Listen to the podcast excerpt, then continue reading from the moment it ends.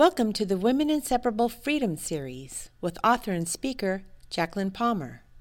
Here's Jacqueline. So, the first seven um, videos that we've done in this series has all been about you, right? It's all been about you. There's some of us that need freedom from what other people are offering to us. Do we have control of that? Kind of a trick question, right? You're back to the question of who's wise and who's understanding in this room. Um, me? I think I'm wise, but maybe I'm not. Same question. When it comes to wanting freedom from what other people are putting over you or in front of you, do you have control over that? That's the question. How would you answer that question? Partly feels like a trick question. Let's see what Scripture has to say. We're going to stay in James. I like how God's been using the same passage two videos in a row. Um, so we're going to keep doing that. James chapter 1 is about you and God. James chapter 2 is about you and God. James chapter 3 is about you, your tongue, and God. Highly recommend. Read over these three chapters. James chapter 4 starts off with you and God. And he talks very, um, very passionately about the war that is taking place with you. None of us are free from it because we're all alive. as long as we're alive, there's going to be a war within our soul. It's going to be that flesh and that spirit battling back and forth. Chapter 4 is about you and God. And then halfway through chapter 4, he changes. I'm going to start in verse 11 but I pray from last video that your study takes you to James 4:10. That whole passage, James 1, James 4, 1 through 10. I pray that as you're looking for freedom within that war within yourself, that you'll find yourself in the same position that James is encouraging us to do. Sometimes um, with Women Inseparable Studies, I offer personal challenges. Do this personal challenge, it'll be wonderful. And some of the personal challenges are really, really hard. But if you do them, I truly believe within my heart that once you're done with them, you say, That was wonderful. Once it's over and done. Some of our personal challenges are tough. James throws out a personal challenge in James 4 when it comes to that war within yourself, he gives a personal challenge. Do this. Find yourself in this posture. And I am not going to do that right now. That's between you and God and James chapter 4. Highly encourage you to do this. And then he switches. Once you have accomplished that personal challenge, verse 11 comes in. He says, Do not speak evil against one another. Who is he speaking to? Who's the receiver of that sentence? Self, you. So, as much as he's bringing other people into the dialogue, this is still about you and God. It's not saying don't allow other people to not speak evil against you. Of that, you have no control. You have no control. There will never be a time in your life that somebody is not speaking something bad about you. You do something wrong, somebody doesn't talk badly about that. You do something right, somebody doesn't talk badly about that. Oh, little Miss Goody Two Shoes. Somebody is always going to say something mean to you, bad about you, always. You have no control over that. So why do we let that bother us? Different topic of conversation. Answer to that don't. Don't let that bother you anymore. You're free from that. Here we go, verse 11. You, however, you do not speak evil against one another. Don't do it. And maybe that is where you need freedom from freedom from your tongue. I pray you'll spend time in James chapter 3 and Proverbs chapter 3. You want freedom from your tongue? Those two chapters are your chapters to sit with the Lord with. He says, Do not speak evil against one another, brothers. The one who speaks against a brother Catch this. Catch this about you. Don't think about the other people that are speaking badly about you. Think about you. Do you love this study? It says, The one who speaks against a brother or the one who judges his brother speaks evil against the law and judges the law. Do you see how deeply your words are going? And then there's that little word but. It says, But if you judge the law, you are not a doer of the law, but a judge. You have just elevated yourself. You have just caused pride to come out of you. And you're like, I did not do that. I was just. This is what scripture is saying. If you are going to judge the law, if you're going to judge the right, the right behavior of another, you are doing the act of a judge. And then he says in verse 12, there is only one lawgiver, and there is only one judge. He who is able to save and he who is able to destroy, that's the judge. Who is James talking about? You? Are you the one who can save? Are you the one who can destroy? And that's an interesting, interesting statement. When we think of our, um, oh, I pray my words are good and kind. Our society has a terminology that somebody will say something evil against us and we'll respond with the term, You destroyed my soul with your words.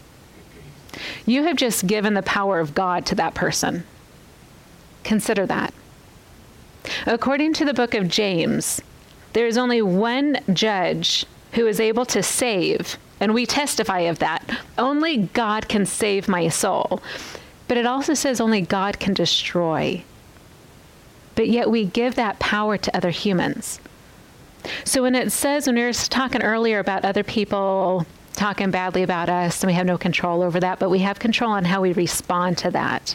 We can respond with grace and truth and confidence in the fact that God is not the one judging you. If somebody else is coming at you with a judgment stone or with words of evil, don't take it personal. They're not God. It's just another human who's saying words to you. Where's the power in that? Is that fair to say? We receive these words as if God is saying them to us and they let we let them cut us up so deeply. They we let these words scar us so heavenly, heavily, and we declare, "You have destroyed me." Through your words, sweet friend, they only destroy you if you give them the power to do so. Does that make sense? The same goes to you, sweet friend, speaking evil against another. What's the point? What's the, the point of speaking evil to somebody else? What good comes from that? You say, but I would never. Okay, good. Read James 3. control the, the person, he says, the one who can control his tongue is a perfect person. And we're back at scripture. hmm. There is only one judge. He alone is the one who can save, he alone is the one who can destroy.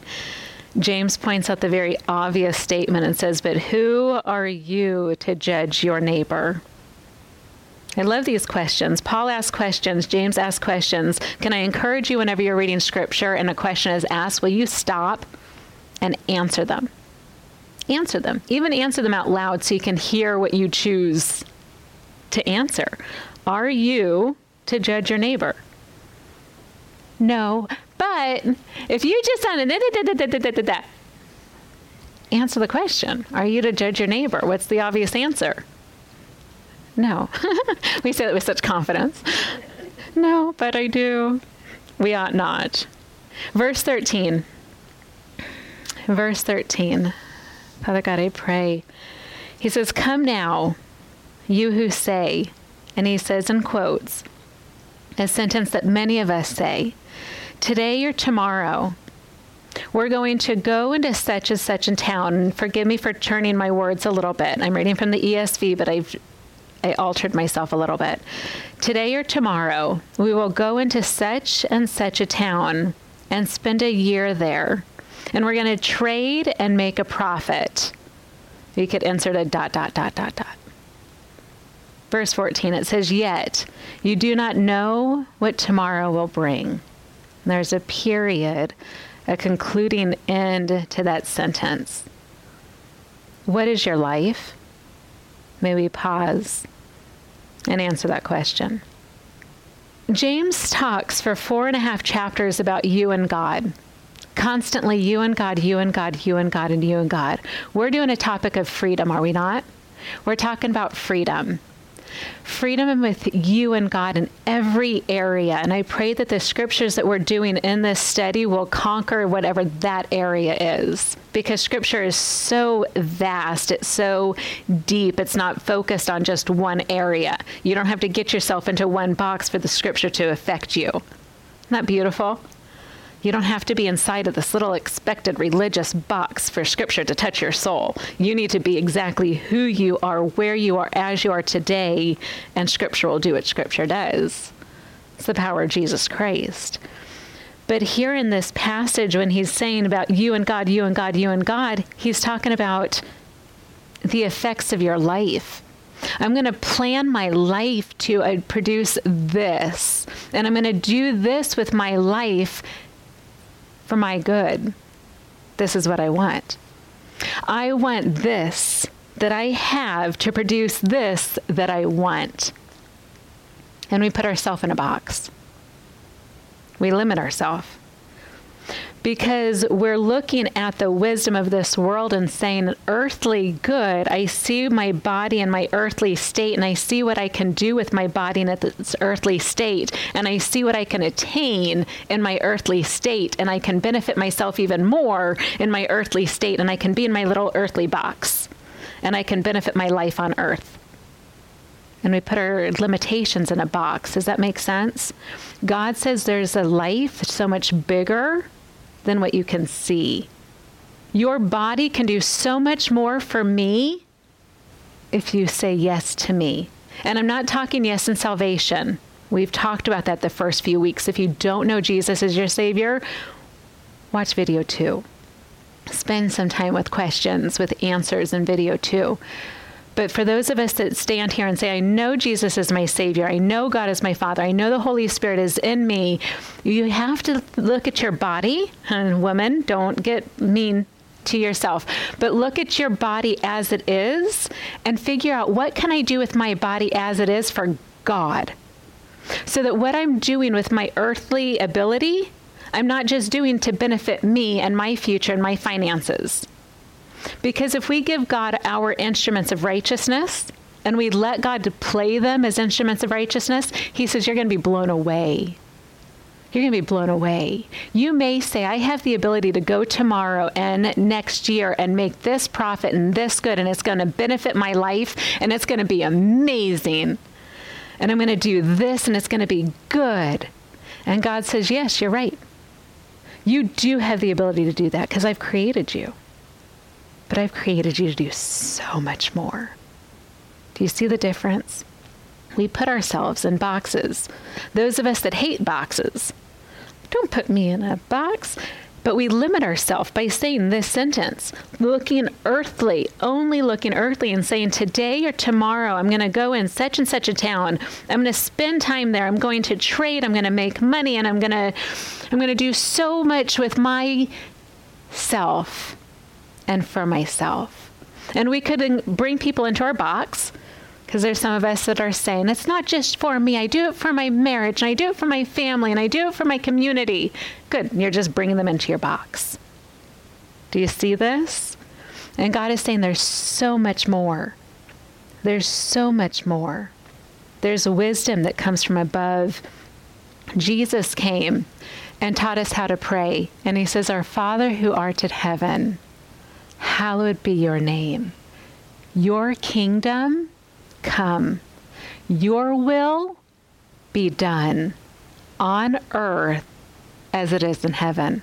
We can use our bodies and our abilities. We could use our finances. We could use our occupation. We could use our dreams, we could use our goals, and instead of putting them into a box and saying, I'm going to do this within this next year and I'm going to profit within this next year and be in this box, we could open that up and say, God, your will be done on earth as it is in heaven. I want freedom to use my finances for you. And I don't even know what that's going to look like, but I want to open up this box. And I want to say, I want to go and I want to do this dream, but I want to do this dream for you on earth as it is in heaven. And I want to use my ability with my arms and my legs and my mouth and my ears, but I don't want to do it for me and for my community. I want to do it for you and your community on earth as it is in heaven. Do you see the difference? Instead of having the wisdom of earthly and blocking the freedom of Jesus Christ and the vast direction in which God could take our abilities, we open it up and we turn it all into nevertheless, not my will, but yours. Here's what Scripture says, and we'll close with these words. He says, Yet you do not know what tomorrow will bring, verse 14. What is your life? With the word freedom within your head within your heart, friend, will you answer that question? You may want a blank piece of paper, and on top of your blank piece of paper, write, What is my life? And write it down. And perhaps whatever you see written down on that piece of paper, you do what Hezekiah does and lay that before God in prayer. Say, God, this is my perception of what my life is. Will you please show me your perspective of my life? Oh, what good freedom right there. James says, For you are a mist that appears for a little time and then vanishes. Instead, you ought to say, If the Lord wills, we will live, and we will do this, and we will do this. As it is, he says, You boast in your arrogance. Don't do that. Don't boast in your box. All such boasting is, is evil. And then there's a verse. A verse that I pray the Spirit will speak so truly into your heart. And it says, So whoever puts your name, this is personal, this is about you and God, whoever knows the right thing to do, and whoever fails to do the right thing for you to do, for you it is sin. What a fun way to end a video. Hmm. We're so glad you joined us today. If you need prayer or simply have questions, email us at womeninseparable at gmail.com. You can find more Women Inseparable studies on various social media platforms.